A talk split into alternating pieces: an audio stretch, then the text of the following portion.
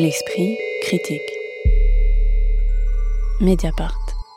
May December est une expression qui dessine en anglais une relation où les deux partenaires ont une grande différence d'âge. C'est aussi le titre du nouveau film de Todd Haynes qui aborde précisément une situation de ce type en mettant de nouveau en scène son actrice fétiche euh, Julianne Moore. Celle-ci a été prise dans un scandale après avoir été surprise dans la réserve de l'animalerie où elle travaillait ayant une relation sexuelle avec un garçon de 13 ans. Elle a ensuite purgé une peine de prison, épousé le jeune garçon, puis trois enfants avec lui.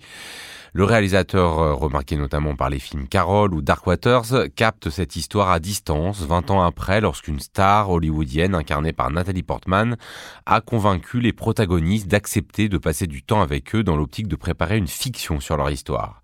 Alors sur un thème hein, qui circule euh, de plus en plus souvent au cinéma, qu'on a récemment pu voir chez Catherine Breillat, d'un amour d'une femme mûre pour un jeune garçon, que permet la démarche de Todd Haynes de se mettre à distance en laissant un espace de presque deux décennies entre le moment où l'histoire s'est produite et celui où elle est racontée, euh, Raphaël Neuillard bah, euh, si on compare avec Priscilla, je pense que le cinéma, de manière générale, a une difficulté à représenter la différence d'âge.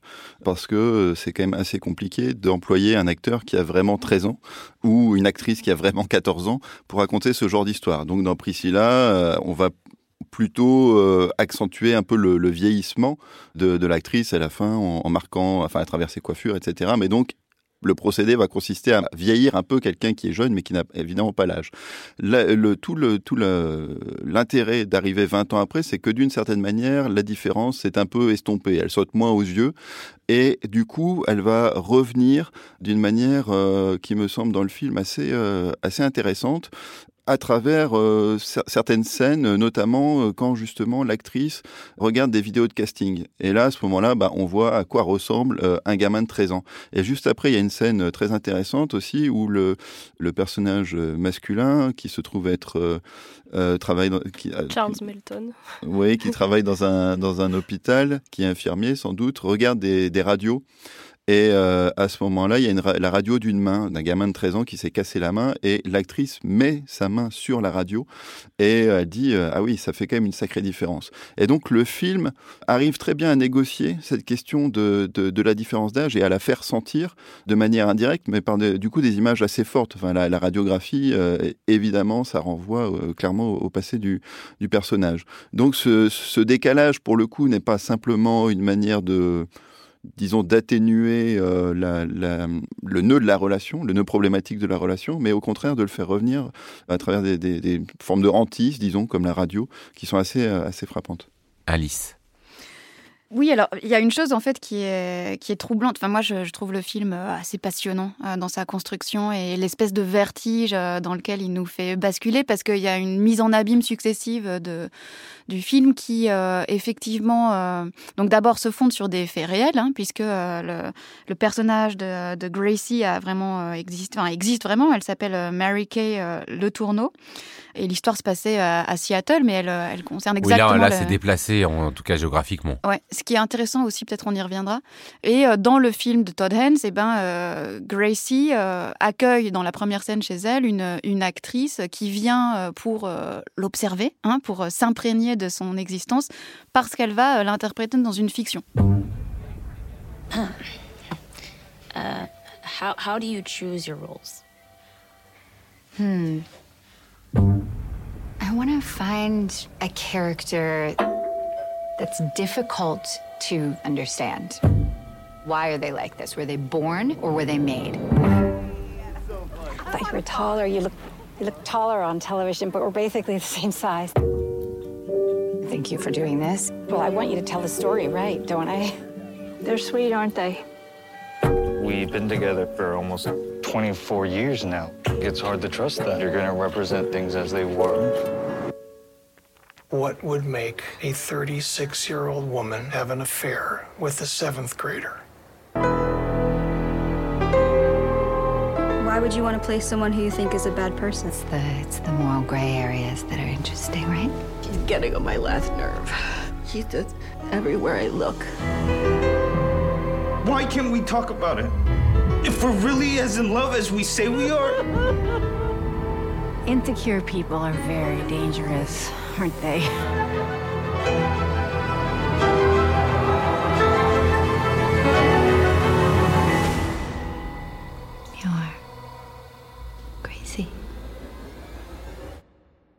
Donc il y a une sorte comme ça de mise en abîme de la fiction à l'intérieur d'une fiction qui elle-même se fonde sur euh, des, euh, des, faits réels. Et, euh, et tous ces éléments-là retravaillent en permanence le récit de Haynes avec des, euh, des incursions comme ça, d'une sorte de faux reportage télévisé sur le, avec toute sa vulgarité sur le crime de ce, cette relation sexuelle avec une très grande différence d'âge. Et en même temps, l'espèce de parodie comme ça de cette fiction dont on voit le tournage à, la fin du film. Et en naviguant entre tous ces registres de représentation, finalement, le, je trouve que Todd Haynes arrive à éviter quelque chose qui de l'ordre du mélodrame, qui est l'endroit où on le connaît plus, et, et à naviguer plutôt vers quelque chose qui est euh, presque une farce, enfin qui assume une dimension parodique très très forte, ne serait-ce que dans la, le choix musical qui euh, scande comme ça ces, ces, épisodes et qui fait entendre donc la musique de, de, Michel Legrand, mais qui est surtout, nous, en France, une musique qu'on connaît pour l'émission télévisée Faites entrer l'accusé. Et, euh, et, le film, comme ça. C'est un réarrangement du thème de Michel Legrand, initialement pour le film Le Messager de Joseph Joseph, mais qui a été euh, grand, plus ça, grandiloquent dans une version télévisée. Et c'est et, c'est une manière de souligner des moments qui sont singulièrement drôles et, décalés. Et je trouve que ça rend le film euh, totalement insaisissable. Moi, parfois, j'avais l'impression que c'était euh, Bergman qui euh, tournait un épisode de Dallas. Il y a quelque chose de, cet ordre-là. Et à d'autres moments, il y a des, effets de gravité très, forts qui reviennent, notamment à travers le, personnage de Joe, hein, ce, jeune homme devenu père de famille beaucoup trop tôt. Oui, dont on sait pas toujours s'il appartient au camp des parents ou au camp des enfants, au camp des adultes. Enfin, on le voit notamment avec sa petite passion là pour euh, les larves. Euh. Et qui, qui, lui fait basculer le film dans le mélodrame, tandis que les personnages féminins, elles, le tirent vers la, la comédie satirique. Occitane Lacurie, notamment sur euh, cette mise en abîme. Alors, je sais pas si ça veut dire relation en miroir entre Julianne Moore et Nathalie Portman, entre le modèle et celle qui est censée le devenir, mais qui n'est pas que ça. Ouais. Je pense effectivement qu'il y a il y a un côté très euh, très camp quelque part dans ce film. Enfin, on est toujours à la lisière avec le camp, avec euh, chez Todd Haynes, enfin qui a toujours euh, qui aime bien innerver ses films de référence comme ça à la culture populaire et à la et notamment à la culture gay états-unienne des années 90-2000. 2010 là en l'occurrence, et, notamment dans son choix d'actrices et d'acteurs. Parce que s'il y a bien un cinéaste euh, qui adore les actrices, enfin bon, tous les cinéastes euh, dans l'absolu peut-être, mais en tout cas lui, il, investit la figure de l'actrice d'une force particulière, euh, notamment dans leur capacité à, en tant que demi-déesse, une fois qu'elles arrivent dans le schéma familial états-unien, eh bien elles arrivent à faire tout exploser et à en révéler la dimension pathogène ou pathologique quoi. Et là, on se dit ah oui, c'est très grave parce qu'il y a deux actrices Ainsian euh, qui, qui, arrive pour prendre en charge cette question-là. Donc Julianne Moore qui a joué dans nombreux de ses films, notamment euh, voilà une mère de famille euh, complètement hypochondriaque dans Safe, ou alors dans Far From Heaven où elle joue une mère de famille voilà tiraillée entre entre son mari et une aventure avec un homme noir dans l'Amérique de la ségrégation. Et euh, là, cette Julianne Moore, du coup, euh, en renfort, lui a apporté Nathalie Portman, qui doit jouer son propre rôle. Et entre elles deux, il y a ce personnage qui, là aussi, pour figurer la différence d'âge, pour figurer le gap générationnel, est emprunté à euh, la série pour ados. c'est quelqu'un qui vient de la série Riverdale, c'est quelqu'un qui vient de, de, la série American Horror Story, qui a fait sa première apparition dans Glee, donc qui est très codé comme étant un personnage adolescent et potentiellement éternellement adolescent. Et je trouve que c'est comme ça que joue euh, la mise en abîme, c'est-à-dire avec des personnages d'acteurs et d'actrices déjà chargés de leurs histoires euh, et de leur passé euh, de personnel, quoi, en tant que, enfin, de leur carrière personnelle, pour jouer un fait divers. Donc en fait, c'est comme s'il y avait la confrontation entre ces actrices là et la charge du fait divers et deux éléments de la culture populaire comme ça qui étaient mis ensemble pour figurer cette relation-là. Et de cette manière-là, j'ai l'impression que toute cette, série de mises en abîme, de, cette, toute cette structure en poupée russe euh, et euh, toute cette complexité-là en fait un, anti-Breya, en quelque sorte, qui, euh, là où Breya joue entièrement sur cette question du trouble, sur la question voilà, d'une tentative de déjouer la moralité qui empêcherait la complexité, etc. Là, la complexité, en fait, elle vient complexifier la situation elle-même et nous mettre dans une distance qui permet de réfléchir justement euh, sur euh, la situation qui nous est proposée. Avec euh, peut-être aussi ces scènes assez étranges où elles sont vraiment face caméra, comme si elles faisaient des bouts de casting, des bouts d'essai, Raphaël Neuer. Effectivement, ça, rythme un peu le, film. Euh, ce qui est intéressant, c'est la manière dont il montre d'emblée comment, au fond, c'est très facile de dramatiser une situation. Il suffit de faire un zoom et de mettre de la musique, et puis on a l'impression que quelque chose de grave va se passer. Et, au fond, c'est une manière de nous dire que la gravité s'approche euh, à, pas plus feutré, avec plus de prudence. Et il y a quand même un, il y a quand même un point de gravité dans le film qui concerne à la fois Joe et, euh, et donc le personnage joué par Julianne Moore, parce qu'on comprend bien que leur relation est complètement dysfonctionnelle qu'elle l'a toujours été, qu'elle s'est en quelque sorte fossilisée à un moment. Et on peut pas dire, bon, bah voilà, ok, ils avaient une différence d'âge, mais finalement, ils étaient amoureux, donc l'amour dépasse, euh, dépasse tous les tabous et compagnie. Le film est quand même assez net sur le, sur le fait qu'au fond, cette relation n'a jamais été l'objet d'une discussion et que d'un côté il y avait. alors je fais une précision, il est difficile de pas prendre la passion euh, de Joe pour euh, faire éclore euh, des larves en papillon comme une métaphore de son impossibilité lui-même de, s'échapper du vivarium. Absolument, oui, mais du, coup il y a la fausse maturité de l'enfant qui qui s'est collée à la, à la, vraie immaturité de l'adulte et ce, ce couple brinque-ballant est toujours resté dans le même état. Et c'est pas parce qu'ils sont ensemble depuis 20 ans que c'est la preuve que l'amour fonctionne. Au contraire, c'est la preuve que le dysfonctionnement euh, se perpétue. Effectivement, il y a des, en fait, il y a des animaux totems dans le film. Donc Joe, c'est les papillons. Euh, le personnage joué par Julianne Moore, c'est le renard, qui est aussi prisonnier. Donc elle, elle chasse. Elle est sur le point. On la voit, elle vise le renard qui est pris euh, par un collet. Est-ce qu'elle va le tuer ou, ou, pas? Mais en fait, on comprend bien que elle aussi à un certain endroit est prise euh, dans cette relation. Et il y a un troisième animal euh, totem, c'est le, serpent. Alors il se trouve que Julianne Moore, enfin son personnage, a une sorte de zézément mm. un peu étrange mm. et qui est repris et qui est euh, rendu plus excessif encore par l'actrice à la fin.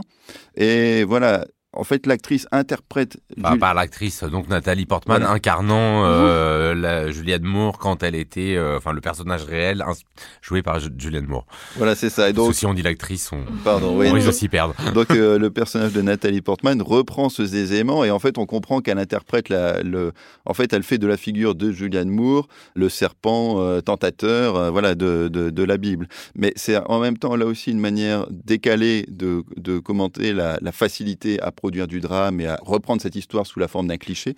La séquence de tournage finale est assez éloquente. Et en même temps, c'est aussi une manière de caractériser donc le personnage de Nathalie Portman comme quelqu'un, euh, disons, d'un peu, euh, oui, d'une sorte de fourberie, quoi, puisqu'elle vient avec les, soi-disant les meilleures intentions du monde et, finalement, elle transforme toute cette histoire en un, horrible cliché. Enfin, de, de, ouais, elle euh, paraît un petit peu un vampire.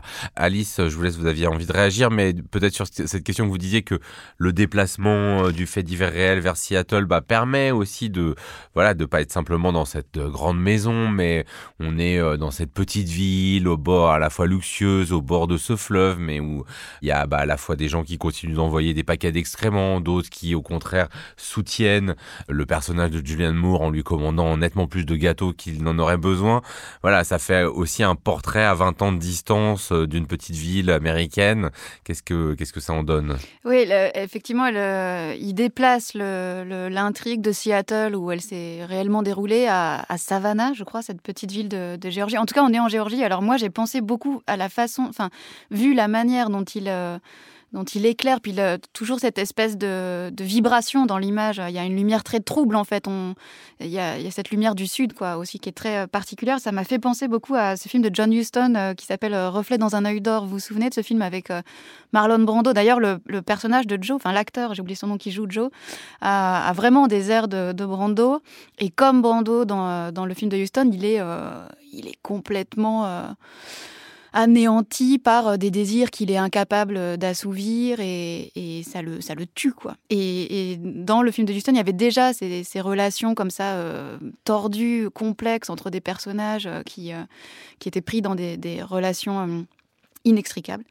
Et, là, j'ai l'impression qu'il reprend un petit peu cette esthétique trouble, en fait. Il y a vraiment une, sorte d'image, enfin, de, il y a vraiment une, lumière et une image qui jette le trouble sur cet environnement qui est qui est à la fois trop nette pour être honnête et, qui ouvre toujours sur une espèce de dimension comme ça euh, parodique ou, satirique. Alors on peut en on peut en sourire cette espèce d'obsession du personnage de Gracie pour euh, ses cakes à l'ananas et ses hot dogs, euh, voilà.